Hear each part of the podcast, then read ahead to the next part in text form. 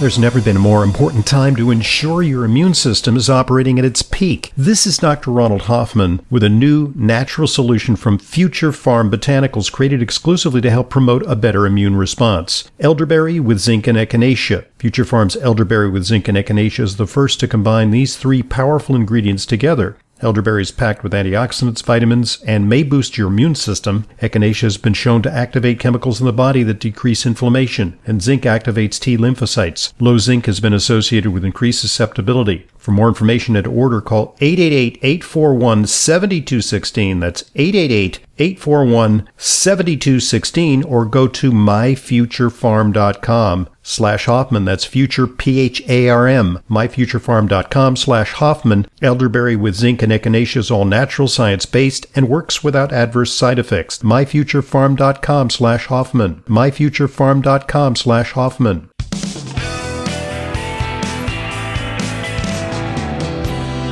Welcome back to today's Intelligent Medicine Podcast. I'm your host, Dr. Ronald Hoff. We're talking about uh, genomic testing, and our guest is Dr. Sharon Hausman Cohen. She is uh, Chief Medical Officer and co-founder of Intellxx DNA. That's Intel with two L's, two X's, followed by DNA. You can get more information at intellxxdna.com. And uh, so, Sharon, um, the question I might pose is who might want to get genomic testing? What are, what are the types of patients uh, who uh, are good candidates for this? Well, we really have about three types of people that like to do this. The first group are people who are already having symptoms of a chronic disease. So they might be having mild cognitive impairment and they want to prevent Alzheimer's. And that's a pretty common reason that someone will come to an Intellxx DNA provider. The second type are people who can kind of see the the future at being at risk. They have a little bit of a high blood sugar or they know their cholesterol's high and their dad had heart disease. So they're starting to worry about chronic diseases and those people are generally people in their 40s, 50s, 60s. And then the third type are people who just don't feel well. Maybe they're your medical mystery patient. Um, and well, actually, there's a fourth type. So the medical mystery patient, and often they have problems with mitochondria, which have to do with energy production for the brain and the muscles. They'll have problems with detox pathways, which is the ability to clear different toxins and benzene and all kinds of things in our environment. Um, and then the fourth group are the individuals that just want to be proactive. A lot of the millennials or Generation X, people mm-hmm. in their 30s and 40s, that are like, wow, we have this technology. Wouldn't it be great before I have right. an adverse reaction to anesthesia or before I get a blood clot while traveling over to Europe for me to know that I'm at higher risk and learn how to take care of myself and what things I need more of and what things I need less of? You know, as a clinician, I would I would put it this way: uh, it's great uh, for patients who have uh, challenging medical problems, uh, especially when we don't have enough clues as to what to do because, you know, the tests that we have are, are limited. But it's also great for patients who have, who come and are desiring optimization because it's really, in a way, it's hard to develop a dialogue uh, that involves incisive, intelligent interventions for a patient who comes in and shows you blood tests and their cholesterol's great and they're taking a million vitamins and, you know, we can check for vitamin levels, but they're all going to be high. Uh, and maybe, you know, we could say, well, what's your family history? Okay, yeah, I have somebody, my grandfather had uh, heart disease. Uh, but still, it, it, it, it's hard to determine if those familial risks have actually uh, been passed along to them. Uh, and so it really informs our choices sometimes uh, where our roadmap is kind of scanty. That's why I find it a valuable uh, clinical tool. It really amplifies uh, to a large degree um, the amount of data that we have to base clinical decisions on. So, so that's why I, that's how why I find it valuable. You, you brought up a really good point about family history being limiting. Um, I had one patient and she had no family history of diabetes, but her hemoglobin A1C, which is a measure of your blood sugar over the last mm-hmm. three months, was running in the pre-diabetes range. And she's like, well, my grandfather had diabetes, but she was in her early 50s. Um, but I don't think either my parents have it. And when we looked at her genes, we were able to see that she had just gotten one copy from mom and one copy from dad of a gene that one copy of gives you a slight increased risk, but two copies of it makes you not able to really respond to insulin mm-hmm. and gives you almost a seven times risk. And so when we understood what the underlying reason was for her risk of high blood sugar, we were able to respond to it better. And then she had a few other things that we were able to respond to um, with things like whey protein and things mm-hmm. like taking a supplement that helps to release a hormone that helps you uh, release more insulin. And so lots of different natural things. And she was able to get that back out of the prediabetes range. And so, and this is actually where I find it very valuable because uh, when it comes to type 2 diabetes, you know, if a patient comes in and they're massively overweight and they're eating a lot of carbs, you know, it, it, our job as clinicians is fairly easy. We just say, okay, you know, exercise, lose weight, cut the carbs, and uh, you know, you'll be you'll be fine. We'll get that hemoglobin A1C under six. Uh, but then there's that type of patient who comes in and they're already thin, uh, they're already eating a pretty good diet, uh, and yet um, their hemoglobin A1C just you know is in the six and a half range. Uh, they're not you know perhaps full blown diabetic uh, they're not insulin dependent diabetics, but they're the ones where we can sometimes discover uh, problems not so much with insulin resistance, but with uh, insufficient secretion of insulin, short of insulin dependent diabetes, uh, that respond to things like uh, gymnema, whey protein, uh, other ways of um, getting the pancreas to be more uh, responsive to signals to produce uh, insulin appropriately. Absolutely. And that we call those the skinny diabetics. Yeah, and again, that's about yeah, it's about 7% of the population that will have two copies of that gene that you're talking about, which is called TCF7L2. It just, uh, it doesn't really matter what it stands for, but it, it's what's important is one copy of that gene decreases your ability for your stomach to signal to your pancreas incoming carbs, incoming carbs, you know, release the insulin mm-hmm. by 30%. So for people who have two copies of it, they're down 60% that ability to handle carbs. And when they understand that, then we can say, you know, whey protein, if you use a high enough amount, can increase that release of the incretin, what they don't release, by over 150%. So again, then people are going to be much more compliant with diet or they can choose to take medications or they can choose to use supplements because they know it's about them, not just about generic medical advice. When it comes to obesity, uh, there's a whole section of the Intellxx panel uh, which speak to the issue of uh, obesity. And of course, there's not one single gene uh, that gives you a propensity to overweight. Uh, it's literally uh, hundreds of genes, you know, to make it a little bit simpler and more comprehensible. you boiled it down to, you know, perhaps a dozen or, or so uh, genes that are highly deterministic about weight. Uh, but the good news here too is that not everyone with these genes is destined to be obese. We can, through various means, through dietary means, through exercise, uh, through portion control, uh, push back against that so that uh, the phenotype, the actual end result of someone with some of these genes may be normal weight, right? Absolutely. I think that um, one of the most common collections of genes is something called STAT3, which relates to inflammation, but it's a really interesting which, which gene. by the way, I have some of. You know, I've done this genetic testing, and yet, you know, I was a chubby child, but, you know, through, you know, good diet and exercise, I've maintained optimal weight, but maybe I am susceptible. Well, the thing about it that's so interesting is it was meant to be a protectant against starvation. And so it only causes fat storage around your middle in the presence of excessive saturated fat. And if you were starving in Poland, you know, 100 years ago and like the, my ancestors. You know, right, right, exactly. Mine too. And you know, they only got access to animal meat once or twice every few months, mm-hmm. it wouldn't be to your benefit when it was beginning of winter and they were killing Bessie the cow for you to say, Oh, I don't really want any. I'm not hungry. So when you eat saturated fat, it causes excessive storage of fat around the middle, but it was really a protectant. And with people who have this, if they just keep their saturated fat very low, they will not be heavier than people without these genes.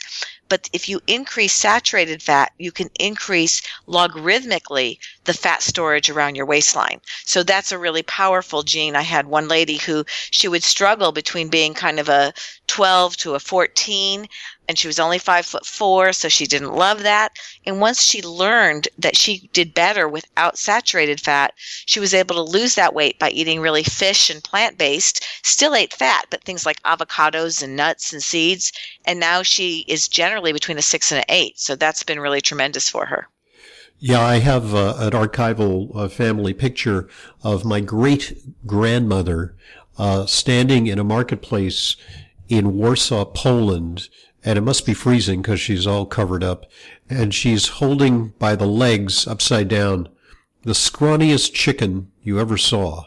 And, you know, it's so symbolic of, you know, I think for, it was like a kind of a, a big coup to be able to get a chicken and serve it up for a Sabbath meal. Uh, that that kind of really illustrates the point is that we do have thrifty genes that maybe are overwhelmed by the overabundance of foods that we have in, in the modern era. That's right. And they wouldn't have wasted that saturated fat. They would cook up that schmaltz and eat right. the chicken liver and nose to tail or beak That's to, right. to beak to beak to claw. you know, and chicken feet weren't off weren't off the menu. Um, so um, when it when when it comes to um, there, you know, there are other uh, things that are tested for um, in this series of uh, genetic analyses. Uh, there's an interesting section on uh, macular degeneration.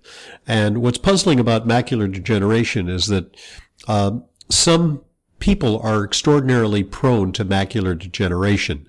Uh, we know that uh, Caucasian women are more prone to macular degeneration uh, than uh, African American women, for example. So we know that there probably is a genetic component, but uh, your test really zeroes in on some of the risk factors. But then you know, do people just have to resign themselves that they're inevitably going to go blind? No, absolutely not. Again, everything that we look at has interactions with nutrition and with the environment. So if you know that you have one of the genes that tremendously increases um, the blood vessel growth in the back of the eye under times of stress, or that makes you have a more a pigment in the back of the eye that's more susceptible, just avoiding smoke and wearing blue light glasses and doing things like getting enough of certain nutrients that are found in leafy greens, uh, like lutein and zeaxanthin, can be significantly beneficial. Combining those genes with smoke, and it could be smoking or it could be mm-hmm. going out and barbecuing, can increase the risk of macular degeneration 15 fold. So, avoiding smoke is something pretty easy to do. Um, and then there's other genes that are regulated by zinc. Um, and then there's other genes that are regulated, you know, that relate to pesticides and how you clear them. So when mm-hmm. you know more about the it, so-called detox genes, things that have to do with glutathione, for example. Yes, yes, that and another one called paraoxonase, which is more like the pesticides and um, oxidative stress to your cholesterol. So when you, the more you know about why, it, excuse me, that may be why you know we know that uh, farmers uh, have a much higher incidence of Parkinson's disease, and yet there's some farmers who just spray indiscriminately over fields for their entire lifetimes and they don't come down with neurodegenerative diseases. Maybe they just don't have the SNPs that are associated with uh, susceptibility. Absolutely. So we see um, in the detox pathways, as you mentioned, glutathione, and I know this is kind of technical, but that's the master detoxer pathway. And um, we call it as a conjugator. So, you know, like conjugal relationships. So, mm-hmm. a glutathione attaches to toxins and removes it. And if you have problems with that ability to remove toxins, you're susceptible to so many more neurodegenerative diseases because you can't clear mercury, you can't clear, glyphos- clear glyphosates. And they did a study in a small village in Ecuador, which was a coffee growing village. Um, that they used to I say used to because they don't anymore because of the study. They used to spray the village with glyphosate before the harvest um, as part of keeping the crops um, under control. And then they found there's a famous geneticist in Ecuador that found that the women, and it's about 12% of the women who had two copies of this one mm. gene um, in that glutathione pathway, had almost eightfold risk of having either birth defects in their mm. children or miscarriages. Mm. So, absolutely, what is going on with your detox pathways is a huge factor for neurodegenerative diseases, um, as well as things like, of course, miscarriages. And in mercury detoxification, uh, th- these pathways also play a role in handling mercury because some people, you know, we're all exposed to it, and yet some people, you know, they they say, well, mercury's harmless. Well, maybe in a aggregate population study, it's harmless, but some people seem extraordinarily susceptible. Perhaps it's because of the genetic uh, SNPs that render them more vulnerable. Right. There are different pathways that allow you to actually carry mercury back out of the brain. So if you're not good, and Caucasians have this particular combination of genes pretty frequently. So if you're not good at carrying that mercury back across the blood brain barrier so it can be cleared by your body, that's a problem when you're playing with mercury as a kid or exposed to it accidentally because you eat too much fish or for any other reason. This is Dr. Ronald Hoffman. As you know, I'm a big proponent of CBD to tonify the endocannabinoid system. I've found that it helps people relax and can support restful sleep, a real breakthrough in herbal products. The CBD brand I take personally and recommend to my patients is Plus CBD from CV Sciences. And now I'm excited about a new natural wellness line from Plus CBD, CBD Calm and CBD Sleep. CBD Calm helps ease tension, soothe irritability, and contributes to a greater sense of contentment through a blend of Plus CBD's award-winning full spectrum CBD plus L-theanine and 5-HTP. CBD Sleep aids occasional sleeplessness with CBD plus melatonin as well as soothing magnolia bark extract and relaxing lemon balm so you can get the rest you need and wake up alert and focused. Both products are backed by science with clinically researched active ingredients. To learn more and to order, visit pluscbdoil.com slash Hoffman and use coupon code Hoffman30 for 30% off. That's pluscbdoil.com slash Hoffman. To switch gears, another um, concern that people have when they undertake these tests is, you know, these days we're giving out all kinds of data and, you know, data gets hacked routinely. You know, we just had uh, the accounts of hundreds of millions of people uh, hacked as part of uh, uh a data breach at Capital One. You know, all their personal and financial information was released. Uh, how do we know that this information uh, isn't going to uh, get released, and then it may become prejudicial to us, you know, perhaps because we have bad genes, you know, a future employer or, you know, the government may find out that we have, uh, bad genes and that somehow they'll, they'll utilize these, this information for nefarious uh, purposes. What's the confidentiality on this? So there's a number of layers of confidentiality. First of all, we train our clinicians uh, to they to not put to realize that genomics is not part of their medical record. Now, pharmacogenomics, if you're doing drug metabolism, you may want that in your medical record. Mm-hmm. But when people go in for a genomic consult, um, Intellxx DNA gives the clinicians a separate portal. It's not something covered by insurance, so it's not subject to release to insurance. Okay. Um, but it's also stored under a barcode. So um, even our lab, and we use a well respected university lab that does testing for different NIH studies and all kinds of studies, they do not even know whose DNA is whose. It's mm-hmm. all stored under barcodes. Um, and then our programmers also do work for the Department of Defense. So there's a number of levels of security protecting their ID. But um, but again, we definitely take security very seriously. We never sell any DNA things like that. Right. And, and, actually, and I think the business model for some of the companies that do DNA testing is they may sell, sell you a $99 uh, test kit, but what they're doing essentially is they're doing data mining because they'll have you fill out a very elaborate questionnaire, sometimes uh, hundreds of questions long about all manner of uh, health and lifestyle factors uh, so that they can then take uh, the DNA results and, and sell them to, to pharmaceutical companies or companies doing research.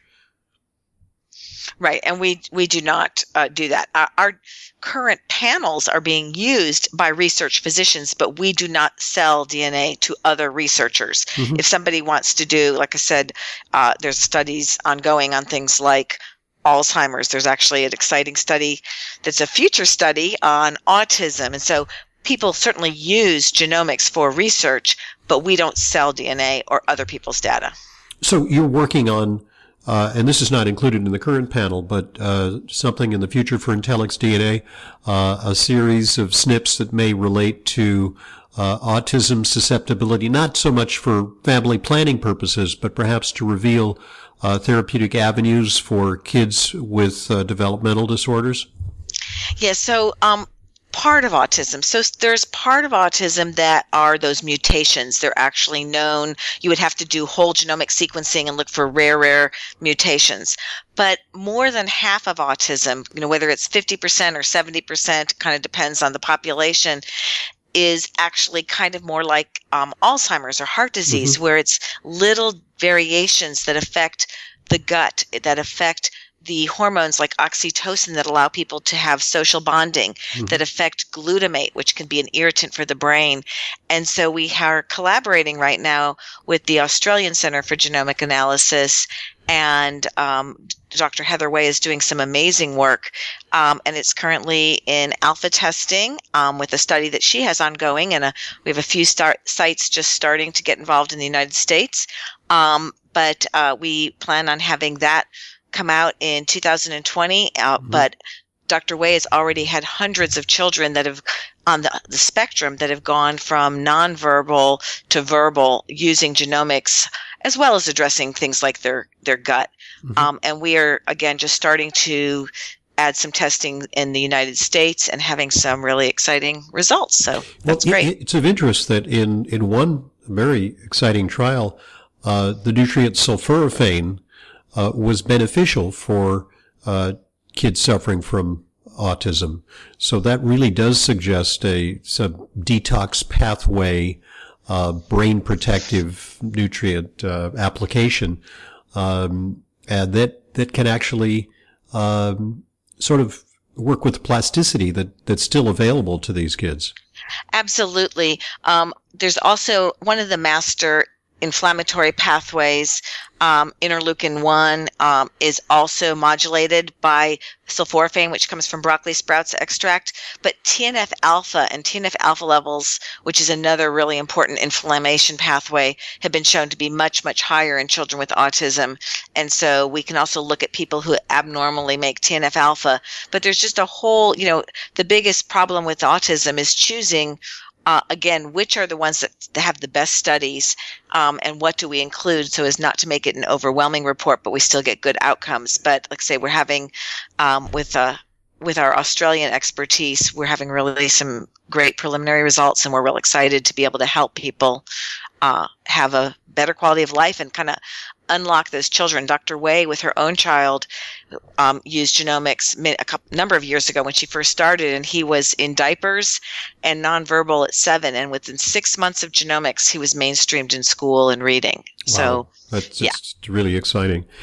Uh, and, and, you know, and beyond just the niched area of uh, autism, uh, it really suggests the potential for optimization of, of many uh, conditions that afflict uh, adults without uh, uh, div, you know classic developmental disorders. So that that is exciting indeed. Uh, so you know, a couple of you know practical details. You know, first of all, uh, you're in private practice, uh, although you spend a lot of your time uh, working and developing the Intellxx DNA test and helping clinicians to uh, implement it and educating clinicians on how to interpret it. Is that correct? Is there you have a center in uh, Austin, Texas? Yes, so we have a small private practice that I call our playground um, for the genomics, but it also allows us to stay current on what's going on in integrative medicine. It's called Resilient Health, um, Resilient Health Austin, and it's myself and a couple other physicians and the co-founder of Intellxx DNA, who is an integrative manual therapist, but also uh, excellent leader and businesswoman. Um, so we have that in Austin, and then um, we also again, Intellxx DNA is being used across the country. We don't have every state yet because we did just launch last November, but we have in most major mm-hmm. cities and states um, wonderful practitioners, um, including uh, the the Naples Center in Florida that took over uh, what used to be Dr. Perlmutter's Mhm. clinic, Dr. Oh, Maristani, glad they're and using it. Yeah. yeah, and you guys, and all across, we have you know most of the major cities. We have people using this in most of the case, small So- to medium sized practices. Is there a directory, you know, because this, this podcast goes out all over the country and, and literally around the world. Uh, is there a directory, you know, state by state or, or country by country, uh, for people who, you know, would prefer not to travel, you know, hundreds Yes, of thousands of miles to, to find a practitioner who does this test? Absolutely, yes. Um, so on our website, we featured some of our, we have some featured users who are some of our most experienced users, but, um, and that has, again, people from, that used to be Mayo Clinic and lots of wonderful practitioners. But, um, we will provide, somebody can go through our website and request a list of people licensed in their state. We don't put our whole directory, um, Right. up on our website because some people prefer to have their names released only to the people in their state. They don't want calls from, you know, drug reps and things like that. So they, they, but absolutely anyone who's interested, we are happy to give them a list of people who are comfortable and experienced in providing this kind of information in their state. Right, and you know, I have to say that the uh, it, the, the the interpretation of these tests is is challenging, but the education that you provide to your practitioners is really top notch, and I've really found it a a fascinating intellectual exercise to uh, work with you uh, to begin to understand the potential of this emerging science. You know, we must state that this is a a science that's in evolution, and uh, you would be the first person to admit uh, that we're learning more and more. You know, every day. Uh, you know, every week, new studies uh, come out uh, suggesting new implications of various genes uh, in terms of uh, health conditions and uh, the application of certain nutrients. And, you know, so this is a work in progress. It's a dynamic uh, uh, test that, you know, you keep modifying and improving as the new findings come out. Yes, that's actually one of my favorite things. I love to research. I started doing research, you know, back in high school and college, and people are always sending me studies. Our research team is always reading. I do. So I constantly just bug you with study. I mean, I just, I, I see it. I send it to you. I said, like, you know, maybe she doesn't have time or I hope she finds it interesting, but I keep sending you stuff. I love your studies, but like just today, we added some variants that relate to a different detox pathway that you modify with vitamin C because it's part of activating vitamin C that can increase the risk of cataracts like 3.4 fold. Hmm. And interestingly, vitamin C has been shown to help prevent cataracts. Well, it probably will help even more in the people who have these variants. Um, and this pathway also relates to arsenic, and um, vitamin C has also been shown to help clear arsenic. So um, we're, you know, we just added some more inflammatory pathways, some more things in stroke. So um, we're constantly adding and constantly, we have over 100 different topics in development. So Right. Uh, so, and- and that's interesting because when I uh, look up a patient, um, when I click on your website, it says generate a new report. And what, so the DNA is always the same. It never changes. So that DNA, that sample was submitted, you know, say it was submitted in 2018. But in 2021, that report will look a lot different than it did in 2018, correct? Because you will, you, new interpretations and new implications are being added, you know, virtually on a, on a daily basis. Correct. We have the ability to add quite a bit more. Uh, right now, we show a few hundred, you know, about 600 or so variants that we've spent the time and feel like we understand well enough to give doctors enough information that they can use. But there are a couple hundred thousand on our array. So uh, give us time. Indeed, I, I- really feel that you know we're on the cusp of a, a revolution uh, in our understanding of um, uh, disease and also uh, the interaction between our genes and lifestyle and nutrients. And I, you know, that really is on you know the cutting edge of integrative medicine. So you know, kudos to you. Congratulations for taking it on. It's it's challenging work, but uh, you know, it's it's obviously got some real life payoffs. Thank you so much for joining us. Thank you so much for having me. That was Sharon Hausman Cohen, Chief Medical Officer of Intellxx DNA. I'm Dr. Ronald Hoffman, and this is the Intelligent Medicine Podcast. As an intelligent medicine listener, you know how important it is to ensure that your supplements are genuine, safe, and effective. But vetting your sources and tracking down the exact products you need can be a hassle. That's why I'm inviting you to browse my online supplement dispensary at drhoffmanstore.com. We stock only the highest quality supplements, some of which are very hard to find elsewhere. The very same supplements I prescribe to my patients and take myself. My specially curated professional grade supplements are fulfilled via the FullScript network. FullScript is the safest and most convenient way to purchase my medical grade supplements. Buying through FullScript offers fast shipping, optional refill reminders, a mobile friendly site, it's safe, secure, and HIPAA compliant and offers world-class support. Just go to drhoffmanstore.com to sign up for your free FullScript account. You'll also receive free shipping on all of your store orders. That's drhoffmanstore.com. drhoffmanstore.com.